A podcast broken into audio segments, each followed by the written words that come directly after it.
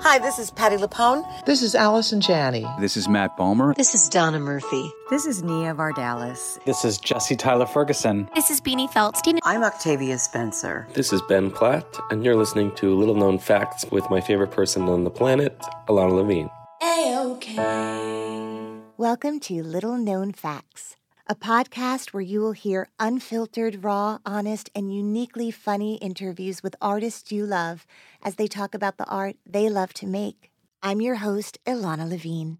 Hey, I heard you needed inspiration. He's Ilana and friends with some revelations. Little known fact of the day. Every little thing's gonna be a-okay. A-okay.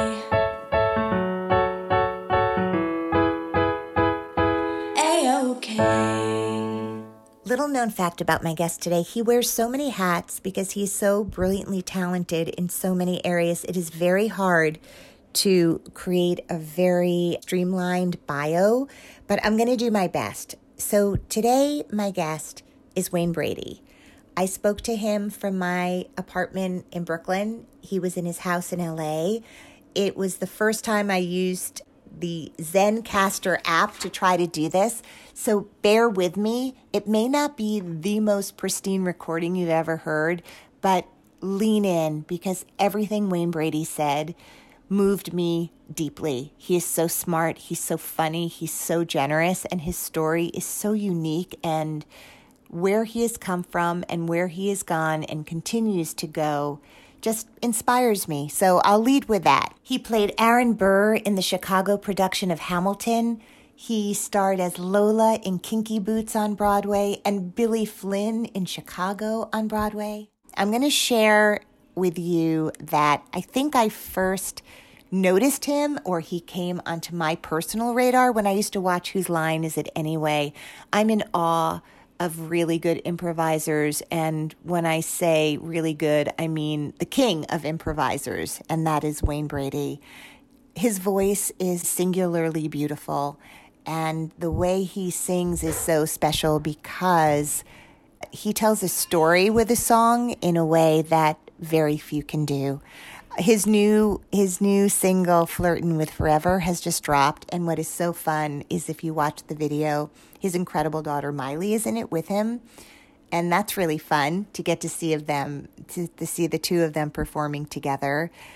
His classic sketch in the Chappelle show, I think he did it in 2004, remains one of the most watched clips from that comedy show.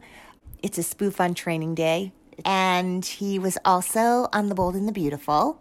He was uh, on a USA network series called Colony and a show called Aftermath.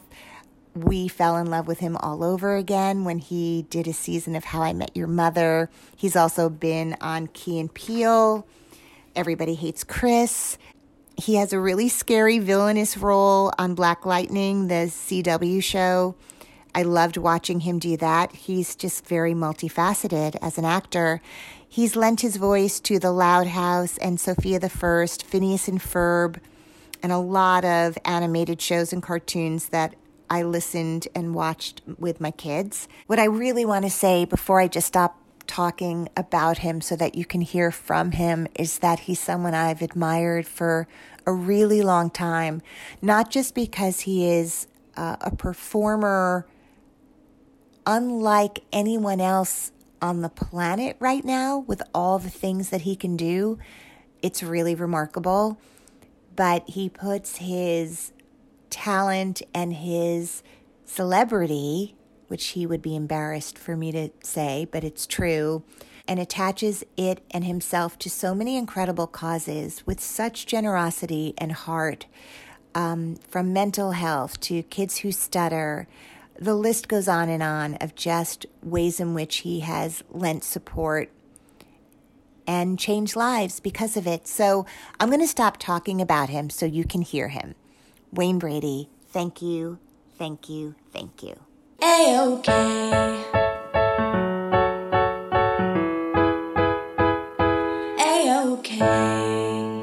I just wanted to tell you that before you came on, I recorded uh, an intro just talking about all of the incredible things that you've done. And I want to ask you if I call you an actor, singer, host, improvisationalist, humanitarian, if I've missed anything uh, in terms of how you think of yourself. Well, that is, first off, very very sweet and kind. Um, uh, yeah, I think I am. I'm, I'm an actor, singer, uh, improvisationalist, writer, producer, director. Um, but before all of those things, I'm a father, and uh, and so I think you pretty much nailed it. Well, I I'm so glad you brought up father because now more than ever we are in a moment in time. This podcast episode will live for all eternity, but we are in the moment uh, in our lives we are we are self-isolating or quarantining or trying to stay home as much as possible. Um, and i have a teenager and i know you have a teenager and i'm wondering how are you handling this time together? What are you finding? If this were a parenting podcast what are some tips you can share about managing all of this together time? I think the important thing about the together time is is it doesn't have to be on top of each other time. Mm-hmm. Um, that's that's part of part of the biggest thing about being a teenager and and having a normal schedule of school and socially um, and and being able to socially interact with your peers and and your friends, but now you're stuck in the house with your parents.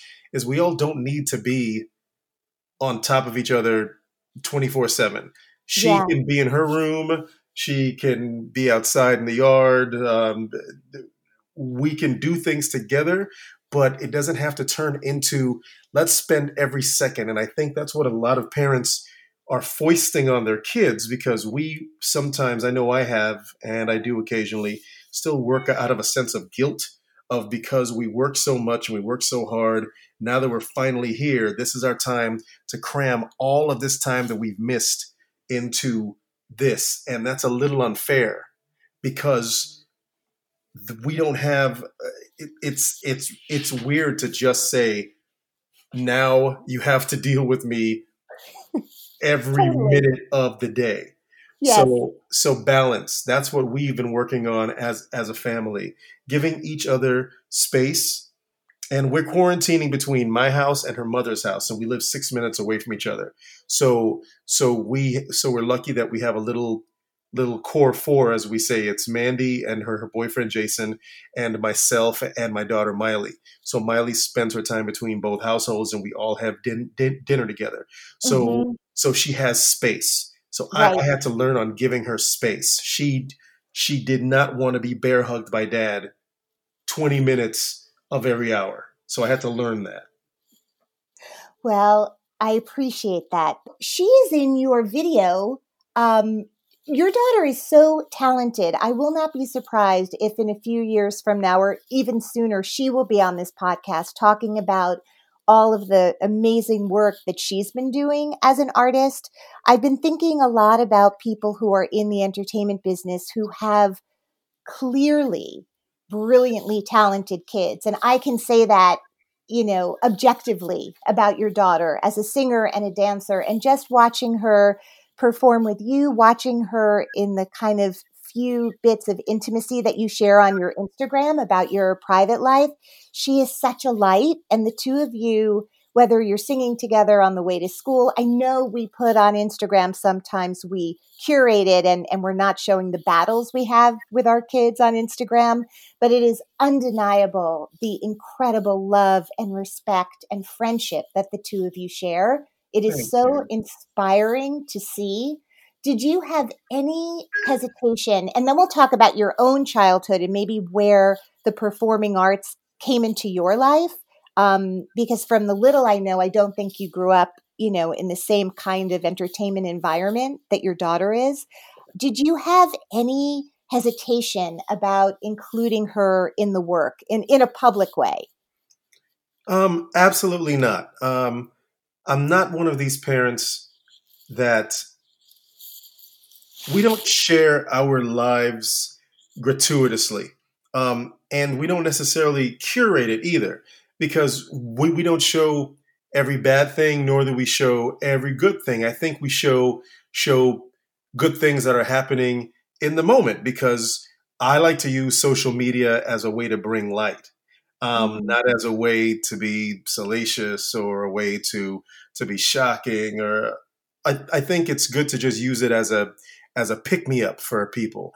So so I love to show little nice spurts of fam family time because I think that's uplifting to some people. So when I wanted to show Miley, um, whether we are working together or or whether we're just hanging out, I, I don't mind showing her to the people that follow me because they know what I'm about. Right. Um, and it's just the same way that I never hesitated letting her pursue a a a uh, a life in theater or on TV or in music if that's what she wants because the arts and music and it's it was life changing for me. And when people say really you're going to let your daughter go into show business? I mean it's so full of those people. Well i'm one of those people. And and the fact of the matter is show business is not inherently evil. You don't sign some pact with with with the devil when when you decide to perform. You at its heart you are exploring and expressing a god-given talent.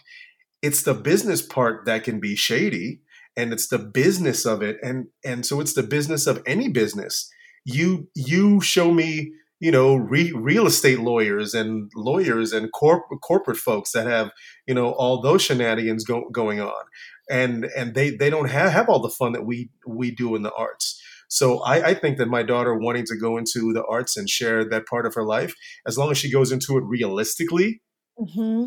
that that makes me happy. That that was my dream my very selfish dream when when she was being born. I said oh god it'd be amazing if if she wants to grow up and we can sing together and we can be on stage together and i can have have have my little theater buddy so, well, my yeah. God, do you? I mean, your harmonies together, I mean, the blending of your voices, it's really beautiful. So, thank you as um, a receiver of the work and the art.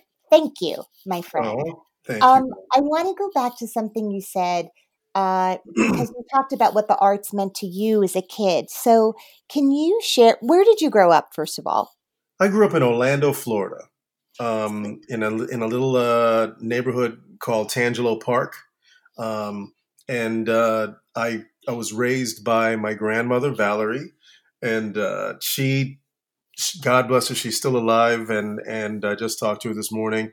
She is the reason I will say she truly is the reason why I'm I'm here today in terms of being a father and being someone who knock on wood I've never been been to jail or in trouble and I followed my my dreams because she instilled a very very strong work ethic in me and kept me on the straight and narrow. When did you realize I mean, you know, when I listed all these things that you can do, I, I there are very few people on the planet who are capable of being as um, talented in so many areas that you are, but your voice is singular and beautiful. And there had to be uh, a moment where you might have realized that not just do you love singing, people love listening to you sing. Um, can you kind of take me through a little bit when the discovery and how performing came into your life in a in a very specific way? I knew I knew that I wanted to perform, or rather, I've known that I've wanted to perform since I could form the thought.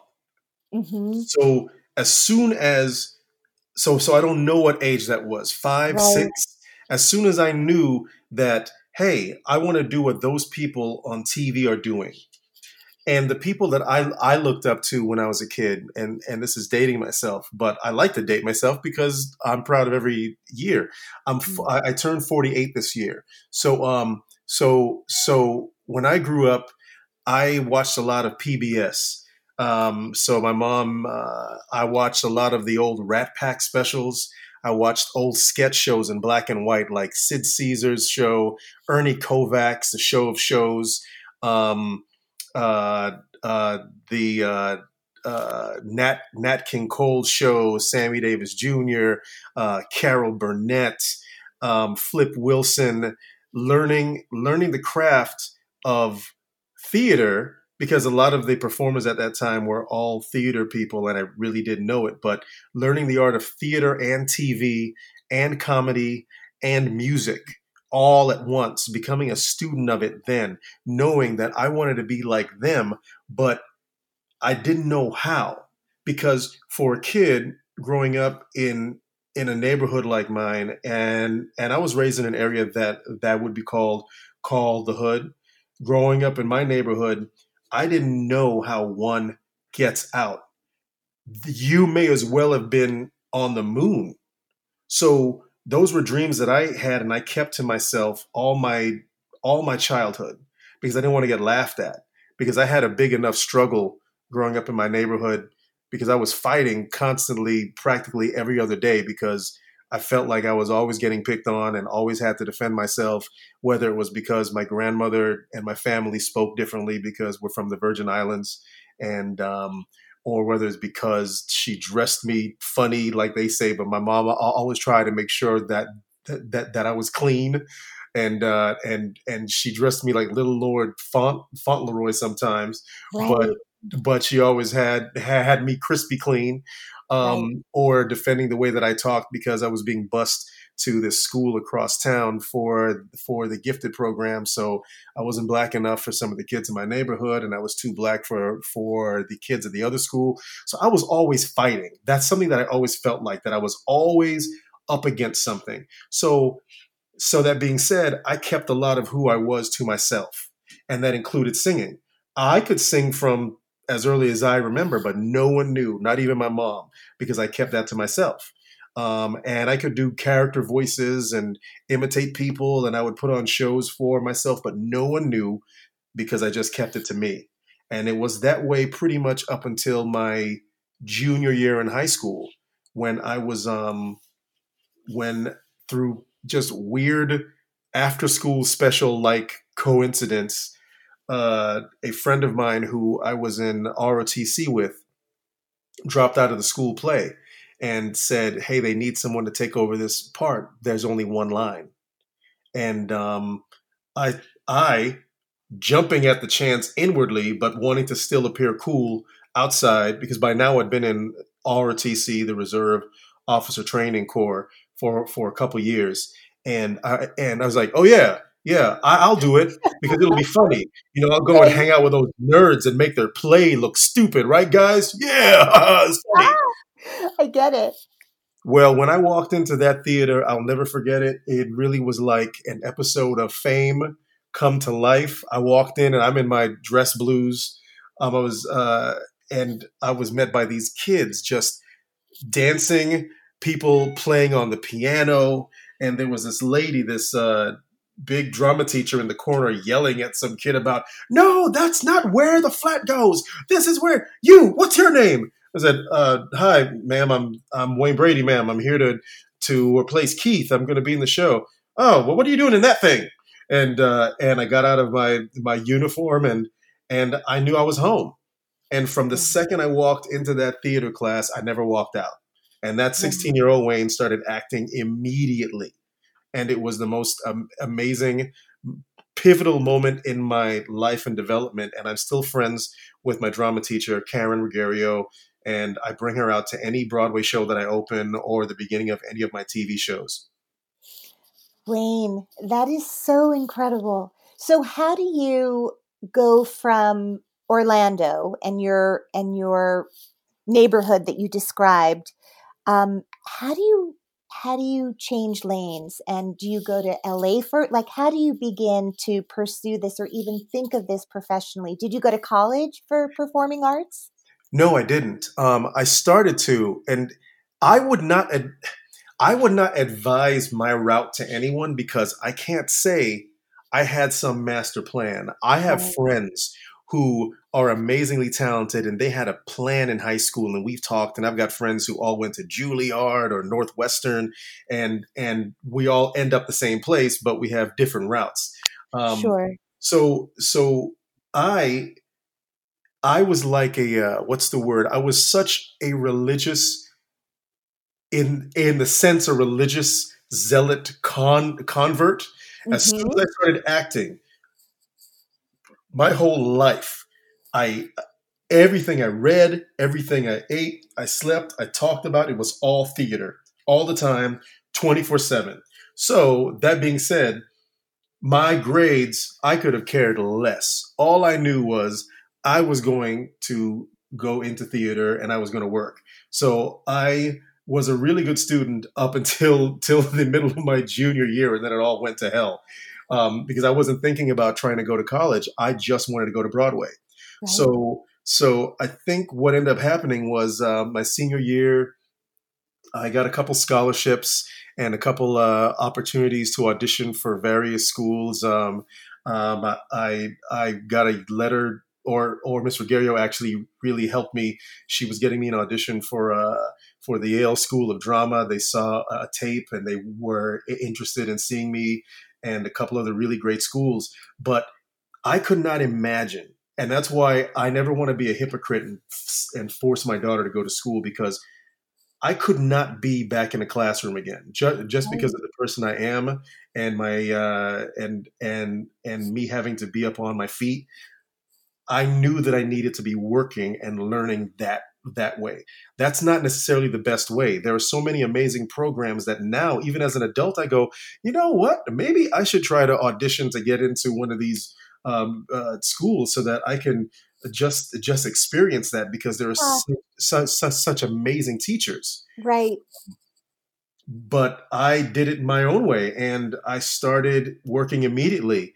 Actually, after that first play, I got a job uh, in in uh, Raisin in the Sun. It was a non non equity production, but but they were paying, and so that was my first real pay paycheck for doing theater. And then I worked at Walt Disney World as a character because I wanted Uh-huh. to be a singer dancer. So you have to audition for the character department first, and I worked there a couple years. Worked at Universal Studios doing all this, the uh, stage shows there.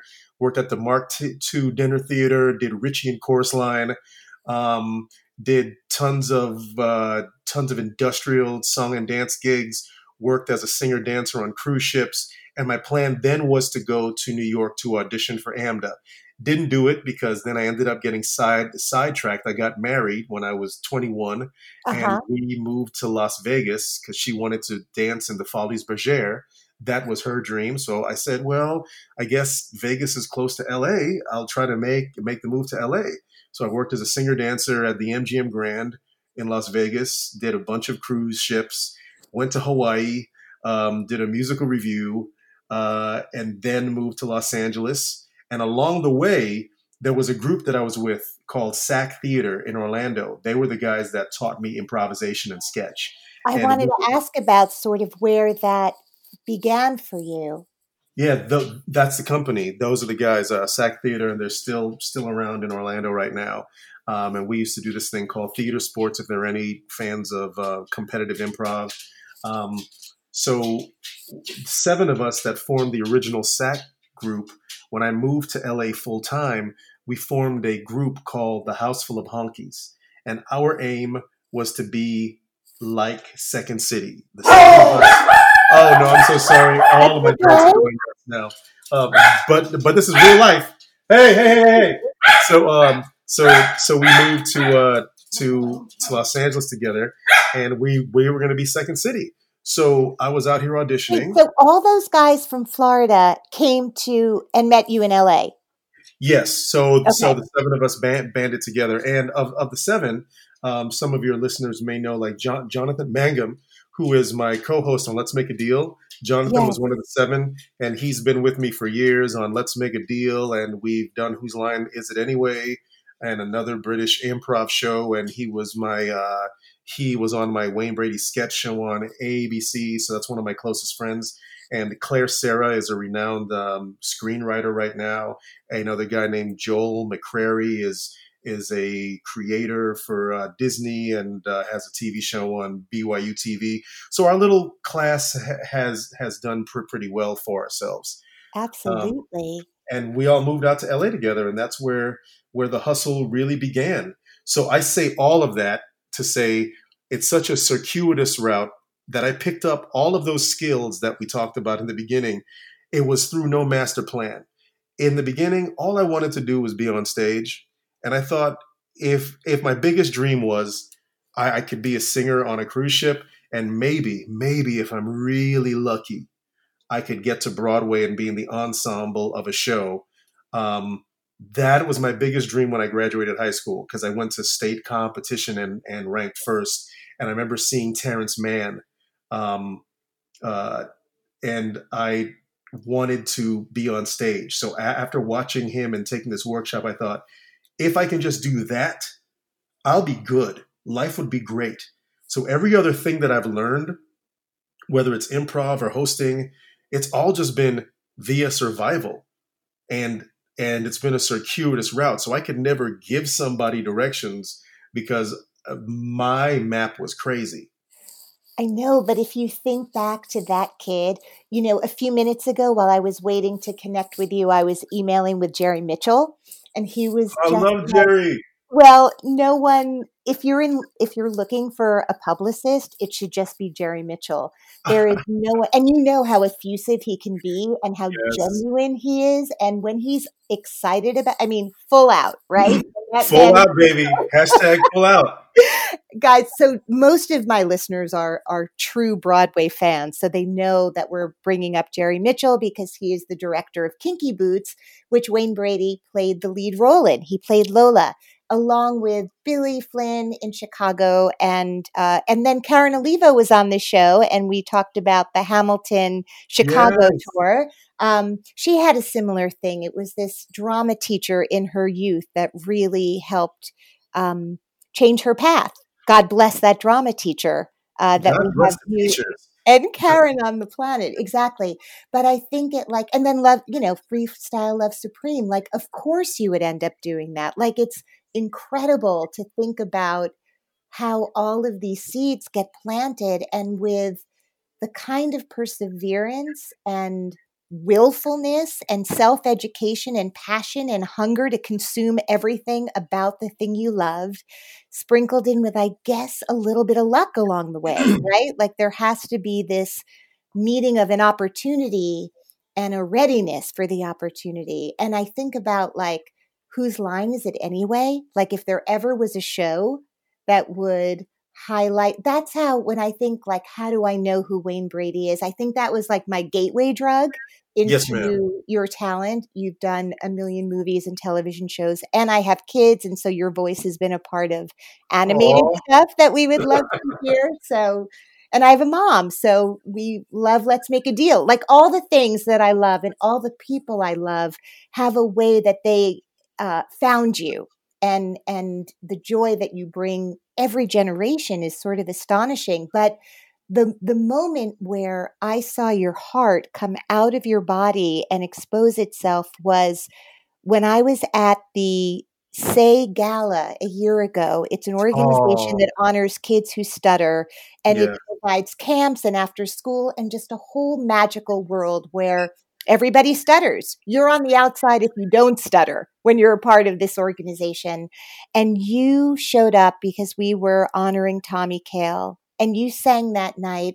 And you also were really honest about having had a relationship with stuttering yourself um, as a kid. And I just saw the way you were so present for every child, everyone there that night. I just you just moved us all to tears and then you we were all standing and screaming for you but that will go down in in evenings where i got to see a live performance touch me so deeply that was an incredible night wayne Oh, I I was so honored to be part of that evening for two reasons. Well, one because you know Tommy Thomas, as as he's known professionally now, but uh, Tommy um, has given me so much love throughout the years, Mm. and where I've been first meet? We for gosh i want to say oh we first met when he was and this was before lin was lin lin right. and tommy was tommy tommy. They'd had success with in the heights but but you know that that was one one show and a lot of america didn't know about it. And so they were trying their hand at tv and they did a freestyle love supreme sitcom where where where i played lin's boss and tommy directed it and we got a chance to work together in atlanta and we had a blast and then then tommy and i started hanging out when he'd come to la to to shadow um, the director of Two Broke Girls on CBS because he wanted to move into TV. And so we got to know each other really well then and talk about our dreams and everything that we wanted to do. And the person that I met is still the person that now sits atop a a theatrical and TV dynasty. He, yeah. he he and Lin in terms of their souls. So it's inspiring to me to see people grow like that and achieve the things that they want to achieve and my and I love that. I love when good people get where they want to go and then they turn around and help other people. So the fact that I could be there to speak about Tommy, that that was a home run. And then two, to to talk about my own childhood and my relationship with stuttering, I I'd never realized how much shame I had wrapped up in that issue because I like to consider myself a very transparent actor and performer, which is why I think people like what they see see when I'm doing something. And I realized that I hadn't been been true truly transparent with myself because I, I didn't want to speak. Because when someone says, "Oh yeah, we want you to come to the to a stutterers um, uh, expo and talk to these kids. Go, oh, whoa, whoa, whoa, whoa, whoa, whoa. Why, why should I come out and speak about stuttering? I really don't stutter. I don't stutter. It's fine. I don't. And I, I didn't realize that I had that much energy behind it until I had to really think about it. And that's what I expressed that night. I I had to come clean with how I felt and that shame. And I'm glad that I love Tommy so much. And that's why that would make me come and speak because then when I witnessed the sheer bravery of these young people yeah get getting over this yeah. this thing and in some cases a near debilitating stutter i think the reason that i, I always had shame about it is because I, I was always taught that the way you communicate is the way that you're judged so if i am not speaking well and you're judging me on how i'm talking and you think that I'm that I'm slow or you are going to laugh at me because I'm stuttering. I have a big thing about being laughed at, which is a holdover from from my childhood, which is like I was saying earlier how I kept everything to myself because I didn't want to be laughed at, which is very funny for someone who of makes course. a living making someone laugh. Yeah. I'm I'm one of the most sensitive people. I immediately like, "Hey, hey, don't laugh at me." but that all comes from that whole place. And that was one of the things that when I was a kid and I would get worked up, I would stutter. And I even went to a, um, for a couple months in elementary school, I went to a speech therapist because my stutter was so hard at one time, like a hard stutter where I would try to get out certain words like, oh, oh, oh, and I couldn't breathe. And it was through the speech therapy that I realized and that I was told that it's because of anxiety and I have to just just breathe and and don't get caught up and and and use all my tools. So that so that was a huge night to be able to share that because I don't really talk about that a lot. And and and that gave me the courage to to speak out to more people about stuttering and being able to to say, "Hey, it's okay. It's not a bad thing." or it's nothing to be ashamed of. And those yeah. children really, really inspired me. Well, I felt really privileged to be there that night because I felt everything you just said. And I think what's been, you know, it it is no secret that so many comedians are actually very shy in person. Um, you know, we hear and, and learn about that time and time again um, you know, people who knew Robin Williams well would would talk about sort of who he was publicly and who he was privately. He was, you know, someone I admired so much, and I think uh, this is such a strange segue, but I think the world was so shocked when we lost him because mm-hmm. the persona that we knew was the most charming, energetic lover of life. And I think that was an example of so many of us learning about uh, depression and mental health issues are not a choice. I mean, sometimes, you know, unless you've experienced it yourself, you really don't understand um, that it's not something anyone has control over. And then in sort of reading stuff about you and wanting to get to know you more for today, I was amazed to see how public and generous you've also been to build on the stuttering thing with your own, you know, uh, bouts of depression and your own um, desire to put your face and energy into helping people become comfortable talking about mental health issues. It's just been incredible to me all the ways you have used this platform that you built uh, with so much integrity and care. Um, the way you are giving back, the way you put your energy into Broadway Care, you know, whatever community you're in, you just give to it so generously. And I'm just really in awe of how much you bring yourself to so many incredible organizations and issues. It's a really beautiful thing. And um, as a citizen of the world, I thank you. Um, I want to, this is not to embarrass you, but I just really wanted to say thank you. And this whole podcast was just a way to get to say that to you directly. Um, the other thing I found that I just want to bring up because anyone listening, when we're done, of course, you're going to start following Wayne all the places he shares parts of his life. But there was this thing that I got to see.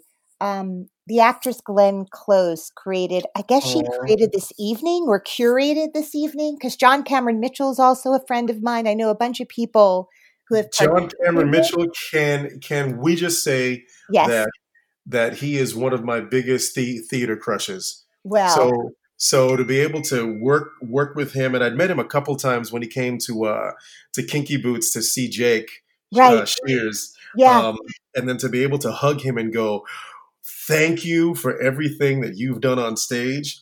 That that was it was great to spend spend the weekend with him. It was yeah. awesome.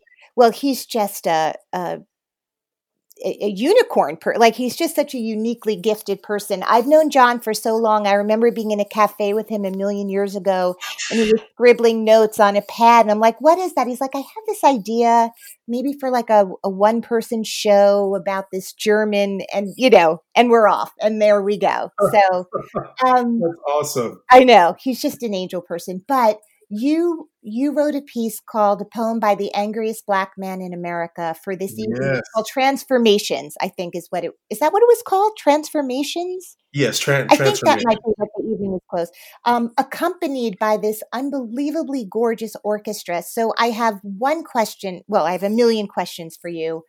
Was that rehearsed or was the music improvised while you were speaking or was that piece created to accompany your poem Oh, it was a little bit of everything. Okay. When when when Miss Glenn asked me to be a part of that evening with uh, herself and Ted, um, which Ted Nash. Ted Nash, what an Right. amazing musician! In fact, I believe that they're going to be uh, releasing a recording of that evening as, as a record. Which, uh, wow! That's Um, well incredible. Uh, when she asked me to do it, she said that it was about transformation. Did you know her before, or was this like a random connection? Oh no, I've known known known Miss Glenn a few years now. I was lucky Okay. enough that when I first did my when I did my first run of um of Kinky Boots right after Billy left and, and I replaced him, um, she reached out to me because she had seen me talk about depression and the reason that I spoke out was because like you and millions and millions of other people, I was a Robin Williams fan and I had been lucky enough to work with Robin a couple times. And um, when his when he passed, that shook my foundations because I thought to myself, if this disease, and yes, it is a disease for for for you listeners listening, that some of you may not be truly informed, and you can uh, shrug off someone saying, "Oh, I feel de- depressed," as a, "Oh, you're just sad." Everybody's depressed. Listen to me carefully when I tell you, It is a disease, a clinical disease of the mind and the heart and the spirit. Um, if if if this malevolent disease could take out one of the world's brightest lights, Robin Williams, and make him feel that he was so alone that he had nowhere to turn to and his life had to end. If if it can make that person feel that, then what would it do to me? And I'm not Robin Williams, and I don't feel that I had Robin's Robin's reservoir of light. I had to take a gut check and go, okay, you need to talk about this now because you need help and you need to help other people um, by speaking out and getting rid of the stigma because that's what kills people when you feel you can't talk about it and it eats you. So when I spoke out, I joined her her program called Bring Change to Mind. And she and Whoopi Goldberg were throwing an evening, and they asked me to host it because they were going to honor um, Billy Crystal. And um, uh, no, no, they're honoring Whoopi first, and then throughout the subsequent uh, next next evenings, they honored Billy and um, and uh, Robin po- po- posthumously and his family. So I've I've been with her and in her organization for a couple years. I so she told me, yeah. So so we we have that that connection, and it's friggin' Glenn Close. So By the way, course- just by Right. the way, yeah. it's freaking Glenn Close. So when Yeah. she said, "Oh, hi, hi, Wayne Brady, um, I want to come and come and have you work with me," uh, yes. Um, so she asked me to be a part of this evening and to read a piece piece with her. Oh my God, I get to be on stage with with Glenn Close. Okay, great. And then she said, "Well, let's read a couple pieces together." I said, "Okay, that's great." And then she said, "You you know, it's about transformation and about forgiveness. Do you know any other pieces?" And I said, "Well." I have a piece that I've been working on for this one man show that I'm trying to eventually to bring to uh, Broadway, a la the John Leguizamo route, Mm. called "Young, Gifted, and Whack" about me growing up in my childhood. And I've got a piece that I wrote about a girl that said something to me that has lived with me my entire life. And so I sent it to her and I said, "Look, if you don't like it for the show, it's okay." Blah blah blah. I got a response a couple minutes later, and then she called me and said, "You you have to do this." And she was in tears and said, "This this piece you have to do." And and uh, and we put put it together. Um, Ted uh, came up with music for it, and then once I got in the rehearsal studio with them, I was able to massage some some of it. And then once we got on stage, we said, "Look." Instead of it being so regimented, why don't you guys just play what you're moved to especially now that i see what this young man the the dancer and i feel so horrible that i cannot remember his name off the top of my head. I was just texting with him just a couple days ago because he called to wish wish my fam family the best. I, I want to punch myself for for not knowing his name. Um one one of the most amazing dancers i've ever seen. Um so we did so we came up with it as a collaborative piece. Got and it. it was amazing. It it uh, it truly is great. Well, you can see it on your Instagram. I'm sure it's on YouTube, but the idea that she's kind of creating a like a spoken word album of the evening um, for for the masses to hear. I I was just in my office sobbing watching it last night. The the story it's I mean, first of all, you're just a gorgeous writer. I mean, just from a pure literary sense.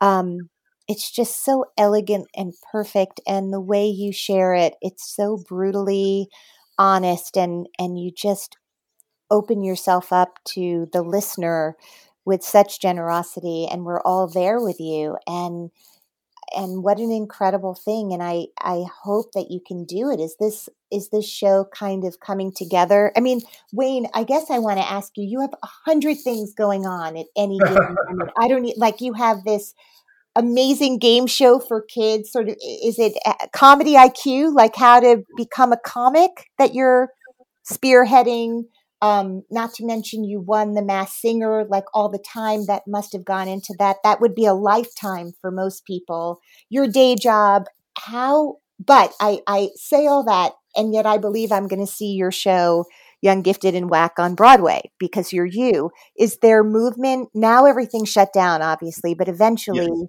Broadway is going to come back and we're going to do everything we can to support all the artists and creatives who we miss desperately right now. Amen. Um, and Broadway is going to come back bigger and stronger, and uh, and I can't wait to be there to be part part of that wave. Yes, I hope Young, Gifted, and Whack is part of that. Well, we do have some movement. Um, I have an amazing um, uh, theater theater agent, you know, and and not a lot of actors will shout out their uh, their agents because you know agents have a bit of a reputation. But right. there's a guy named Kevin Lynn who is not just an agent; he's he's he's a friend, and the reason that he covers Broadway is because he truly loves the art form. And when I joined um, the the agency that I'm with now, CAA, he was the person that I was most excited to talk to because because in my mind, TV and film and all, all of that stuff, once once you reach a certain point and and you're blessed enough to have people know know your name, that's going to take care of itself to a certain degree. Sure. There's a lot of work and hustle that goes into it, but if you're a known commodity, things are going to come. But theater, because it's always been my love and always been my passion, and always the place that I want to end up. And I want to want to be at the Tonys one day. I want to host the Tonys. I want to be on stage. Um, I want to originate a role. You know, the whole nine. I was able to express that dream to Kevin and not be laughed at by some TV guy going, "You want to be on stage and do? Come on, man, let's go make a series." Right. And I've heard heard that for years, but Kevin was the first one to go to say, "Okay, let's do it." And and um, so, with the people that Kevin has introduced me to and being welcomed into the Broadway community, so many amazing producers and directors have come out to give me love.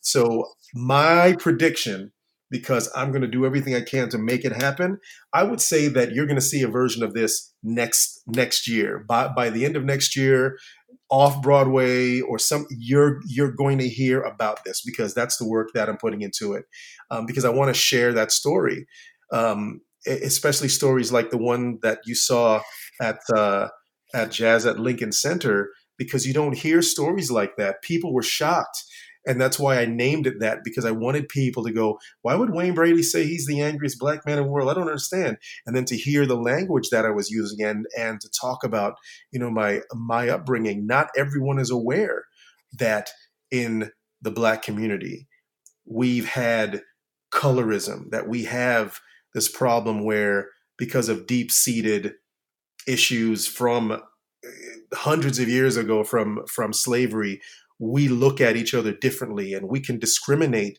against each other and we can turn on each other and we have this this this inherent problem. There are communities outside of ours that are not aware of that struggle and they're not aware of how it can impact a child and how it can impact um, your self-worth. And for those of you that weren't there there of course i'm talking about when when i was a kid i was told that i was too too black i was too dark and I was told this by other people that looked like me. So I grew up for a long time, I'd say until right before my 20s, feeling that I didn't want to be so black. And if you really sit in that for a second, it doesn't matter if you're black or if you're white or whatever. If you look at yourself in the mirror right now and you say, ugh, I don't want to look like this person, and you're talking to yourself, think of how deep that is the self-loathing and self-hate just just because of your external. That's what i put up with because of what one person said to me on on my yard in my front yard when i was 10 because of what one person said i let this impact myself as a creative as a young man as as just a person. So it was important for me to write pieces like this. Um, and I'm going to start sharing them with with the world, and I hope that you like them because as deep as it sounds, it's also really funny, yeah. and that's what I want to do because I want yeah. to bring bring bring the funny piece of it. Wayne, I could talk to you all day I just, you, this is like scratching the surface of someone, you know, you are an onion, my friend. And I really really hope that I get more opportunities to spend time with you and, and talk about all of these things. Um, and and That would all make the me so happy. things. Um, before I let you go to your dogs and your family and all the things you have going on, and we didn't even cover Hamilton uh, in depth. Um, uh, is there a little known fact about you that you can share with my listeners that we have not Uh, already discussed? Huh, a little known fact. Man, I think I've talked about so many things in the past. Um, uh, well, I guess little known is um, is to the people that don't know me super well or has followed it. I'm a great big comic book sci-fi geek, um, and uh, that rules a, a big portion of my world. Um, I am a very uh, and I'm a very, very private person who probably enjoys the company of uh, of my dogs than I do of most most humans. Not to say that I don't like people. It's just that when left up to my own devices, I'm I'm more comfortable by myself, just just hanging out, and that's still still still that leftover residue from when I was a kid. So so I think yeah, that those are the two things that I'm a big big big sci-fi nerd, and and I'm the quiet kid in the corner writing. I guess my follow up question to that is Do you enjoy spending time with yourself? Absolutely, Well, um, that is everything. yes, That it, absolutely. you know, that that it is time spent in good company is everyone's goal. I mean, if you can't be alone, this is so cliche, but that's where it starts. And Yes, and the road to self love and acceptance and enjoyment um, makes you such incredible good company for the rest of us who get to share some time with you. So, thank you, sweet friend.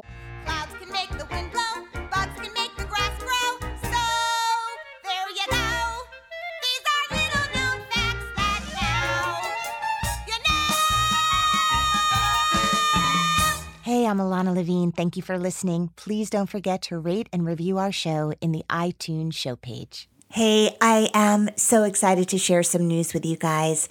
For the last few months, I've been working on another project that I've been calling Little Known Facts 2.0 Stage Network, an incredible new streaming platform which promises to be Netflix for theater lovers.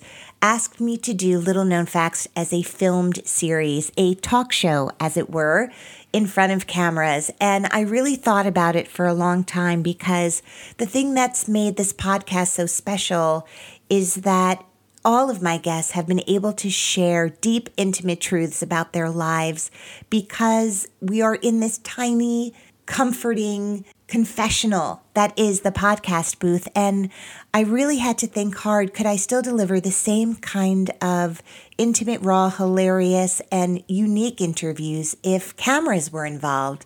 But I think I figured it out.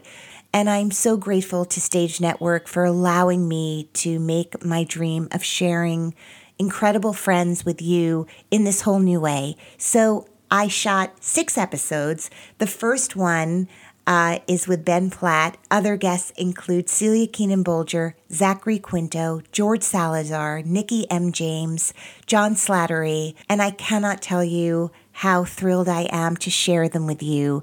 Stage Network really is an amazing place. Not only is it filled with incredible original content, uh, it has licensed so much theater related content, documentaries and films, and all sorts of incredible programming. I feel like I dreamed up a network and someone else created it, and here it is. And the fact that I'm involved in even a small way with this incredible, incredible network is just truly an honor. So, to that end, uh, to watch all of the content, including Little Known Facts, the series, go to watchstage.com. Enjoy, and I hope you like it. Little Known Facts is edited by Nicholas Clark and recorded in New York City. Our kids have said to us since we moved to Minnesota, we are far more active than we've ever been anywhere else we've ever lived. Moving to Minnesota opened up a lot of doors for us. Just this overall sense of community, the values that, you know, Minnesotans have. It's a real accepting, loving community, especially with two young kids. See what makes Minnesota the star of the North. New residents share why they love calling it home at exploreminnesota.com/live.